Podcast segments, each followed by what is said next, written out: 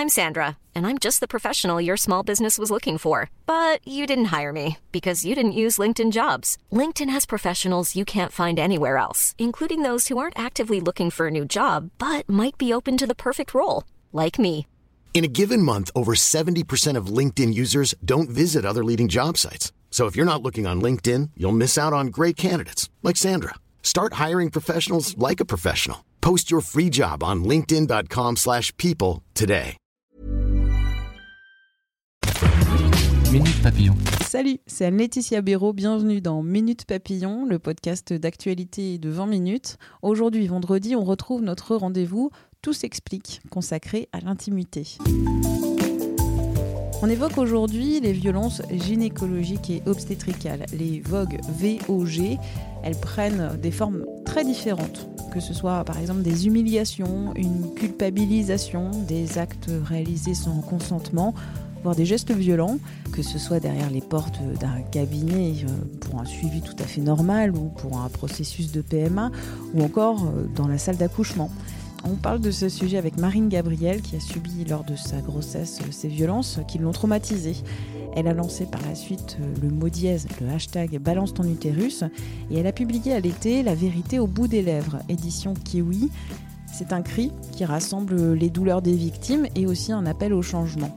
Parce que ces violences persistent depuis des années, malgré les témoignages publiés, malgré les blogs dédiés à la question comme Marie accouche là ou encore en jupe, ou encore la publication en 2018 d'un rapport du Haut Conseil à l'égalité entre les hommes et les femmes. Il était intitulé Les actes sexistes durant le suivi gynécologique et obstétrical, reconnaître et mettre fin à ces violences longtemps ignorées. Dans cette minute papillon du jour, entretien avec Marine Gabriel sur ces violences aux conséquences parfois douloureuses. Marine, tout d'abord, comment ont commencé ces violences? C'était avec ta grossesse Oui, du début à la fin, euh, bah, pour raconter deux, deux, trois petites anecdotes rapides. Tout tout début, j'étais très malade, vraiment tout début de ma grossesse, donc je vais aux urgences. Ils me font euh, quelques quelques examens. Déjà, quand j'arrive, le, le, gynéco me dit ah bah non mademoiselle, vous n'êtes pas enceinte, alors que j'avais fait plusieurs tests de grossesse, ils étaient tous positifs. Et c'était un interne, hein, ce, ce monsieur-là, il me dit non vous n'êtes pas enceinte, alors qu'il n'avait rien regardé. Donc euh, bon, il n'avait pas l'inscience non plus, donc j'étais bien enceinte. Mais pour en arriver à cette conclusion-là, vu qu'il ne me croyait pas qu'il ne, et qu'il ne, qu'il ne voulait pas avoir tort, il a fallu que je me fasse moi-même l'échographie endovaginale pour trouver moi-même l'embryon parce que sinon, voilà, il en avait déduit que, que c'était une grossesse extra-utérine et que, euh, et que du coup, il fallait que je fasse une IMG, donc une, une interruption médicale de grossesse. Et tout ça sans faire de, de vrais examens. donc après avoir parlé presque du premier jour de ta grossesse, c'est le dernier jour de ta grossesse, voilà, l'accouchement qui s'est passé euh, très mal le dernier jour de ma grossesse, euh, ça n'avait pas si mal commencé que ça parce que bah, le travail avait commencé, j'ai envie de dire comme pour toutes les femmes, voilà, je perds, je perdais un petit peu de sang, les contractions commençaient, euh, donc voilà, rien de rien d'alarmant. Mais euh, c'est quand je suis arrivée à la, maternité, ça c'est vraiment quelque chose qui m'a traumatisée. Pendant le travail, j'avais beaucoup de vomissements, donc donc je vomis, je me vomis dessus, du coup j'en avais partout, donc on me retire tous mes vêtements. Je suis donc toute euh, complètement nue. Ils ne mettent pas de, de drap sur moi pour me cacher. Je me remets à vomir et en fait, avec la pression du bébé, je me fais pipi dessus en même temps. Donc j'étais euh, dans un état euh, pitoyable et pas une seule fois, ils m'ont proposé de me nettoyer ou de me mettre en drap pour me cacher, sachant que dans la salle où j'étais, la porte était grande ouverte. Tout le monde me voyait dans cet état. Et quand je demandais, s'il vous plaît, vous pouvez m'aider à me nettoyer, et, et s'il vous plaît, enfin, je veux pas rester dans cet état-là, on m'envoyait, on m'envoyait balader. Et je suis restée une heure comme ça, euh, avant que quelqu'un daigne me nettoyer un petit peu et euh, me donner une chemise, une chemise d'hôpital. Donc ça, c'est encore une, une autre anecdote. C'est ça, une humiliation. Enfin, euh, pendant que j'étais, euh, bah, pendant cette heure-là, il y a un petit garçon qui est rentré dans la salle et qui, qui a dit ah maman papa regardez la dame elle est toute nue. Bon enfin je n'en veux pas ce petit garçon c'est enfin voilà il est il est, il est complètement innocent. C'est pour dire à quel point euh, voilà j'étais vraiment à la au, à la vue de tous quoi. Et euh, donc l'accouchement s'est très mal passé. La péridurale a été a été loupée euh, à deux reprises. Euh, encore encore une interne. Enfin j'ai rien contre les internes il faut bien qu'ils apprennent. Mais ce que je reproche c'est qu'en fait on m'a jamais demandé si j'étais d'accord pour que ce soit des internes qui pratiquent leurs premiers, leurs premiers examens sur moi, en fait. On m'a jamais demandé est-ce que j'ai envie vraiment d'être une cobaye ou pas. Et c'est ça que je reproche surtout, parce que bah, pour l'anesthésiste, l'interne, c'était sa première fois. Et on ne me l'a pas expliqué. Euh, et, voilà, ça s'est passé. Elle s'est arrêtée. En plus de ça, pour elle, c'était de ma faute parce que j'avais bougé. Donc j'ai ressenti une douleur euh, inimaginable. C'était enfin, c'était pas pire que l'accouchement lui-même, mais ça, ça se valait.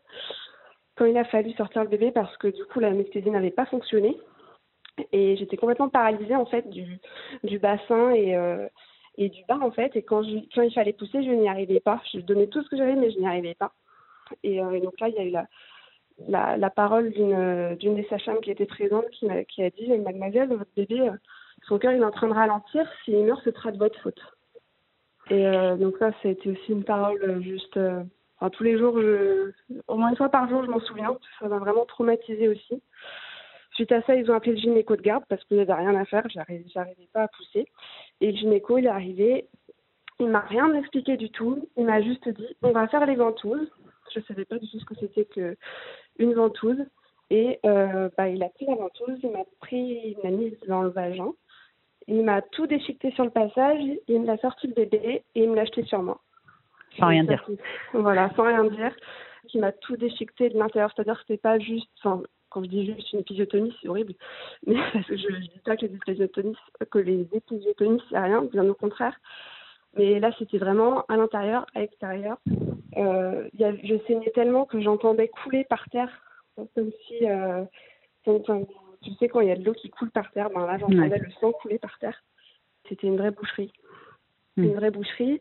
Suite à ça, il m'a, recousu à vif. Il se plaignait que je bougeais. Il me disait que j'étais une chochotte. Euh, parce que bien sûr, il me, recou à l'intérieur et à l'extérieur en même temps, avec euh, tous les scalpels, les, les, trucs en métal à l'intérieur. C'était horrible. Et donc, euh, donc voilà, en gros, pour ce que j'ai vécu. Et ça, alors aussi horrible que ton récit soit, c'est un récit parmi d'autres. Il y a d'autres femmes qui t'ont contacté sur ton Instagram, ton compte Balance ton utérus, et qui font état de ces expériences aussi abominables. Exactement. Et malheureusement, je reçois des dizaines et des dizaines par jour des récits comme le mien, des, des, des récits, euh, oui, des récits comme le mien. Il y en a même des, enfin, j'aime pas dire pire que moi ou moins pire parce que je pense que c'est pas un, un concours, c'est pas celle qui a vécu le, pire truc. Chaque violence est, est horrible en soi, mais euh, mais oui, il y a des femmes qui, suite à, à des violences comme celle-ci, j'ai des témoignages d'amis ou de maris euh, de ces femmes-là qui se sont suicidées à cause de ça. Euh, il y a aussi des mamans bah, qui ont perdu leur bébé euh, à cause de ça. C'est vraiment des violences qui, qui peuvent vraiment ruiner, ruiner une vie.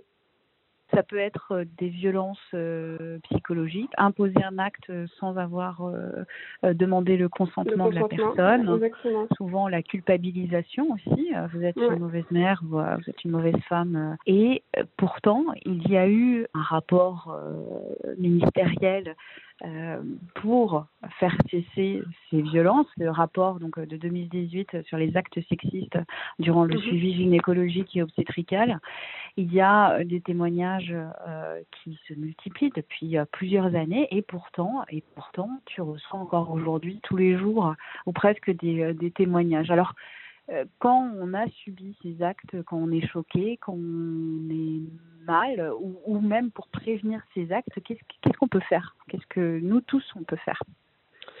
Pense que la première chose, c'est la sensibilisation. Je pense que justement le fait euh, de partager son, témoignage, alors sur les réseaux sociaux, c'est bien, mais aussi en parler un maximum autour de nous, à nos amis, à nos familles, pour que vraiment, en fait, la plupart d'entre nous, hommes ou femmes hein, d'ailleurs, soit vraiment euh, sensible à cette réalité et pour que du coup on ait tout ce pouvoir quand on va euh, chez, chez le gynéco ou d'ailleurs là on parle de, violences gynécologiques obstétricales mais des violences médicales tout court en fait pour que quand on, va chez le médecin eh bien on, puisse dire bah non là euh, voilà ça va au-delà de vos fonctions je, n'ai pas envie de ça vous m'avez pas demandé mon consentement et là je n'ai pas envie donc stop pour qu'on ait tous ce pouvoir en fait de dire de dire stop et de dire non, je n'ai pas envie et je veux que ça se passe comme ça parce que c'est mon corps et c'est donc à moi de prendre mes décisions pour mon propre corps en fait. Et donc la vérité au bout des lèvres, c'est promouvoir sa liberté et de, de, de dire ceci est mon corps et de ne pas accepter les violences qui sont faites sur le corps des femmes. Exactement, ouais, hmm. c'est ça. Le combat est encore long, tu penses? Oui, je pense, oui. Je pense que le, le combat pour euh, le, le, droit le droit des femmes, en fait, euh, existe depuis la nuit des temps. Je pense qu'il durera encore très longtemps. Mais, euh, mais je pense que ça vaut le coup, quoi, parce que voilà, chacune, si on met la petite pierre à l'édifice sur tous ces sujets-là, bah voilà, on, fait bouger les choses petit à petit, mais on, les fait bouger sûrement.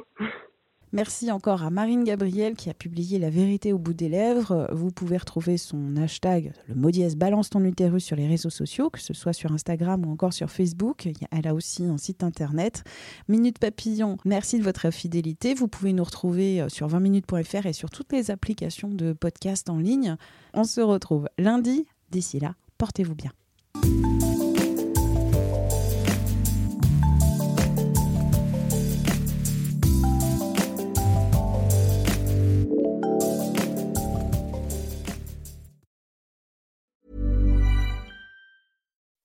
When you make decisions for your company, you look for the no-brainers. If you have a lot of mailing to do, stamps.com is the ultimate no-brainer. Use the stamps.com mobile app to mail everything you need to keep your business running with up to 89% off USPS and UPS. Make the same no-brainer decision as over 1 million other businesses with stamps.com. Use code PROGRAM for a special offer. That's stamps.com, code PROGRAM.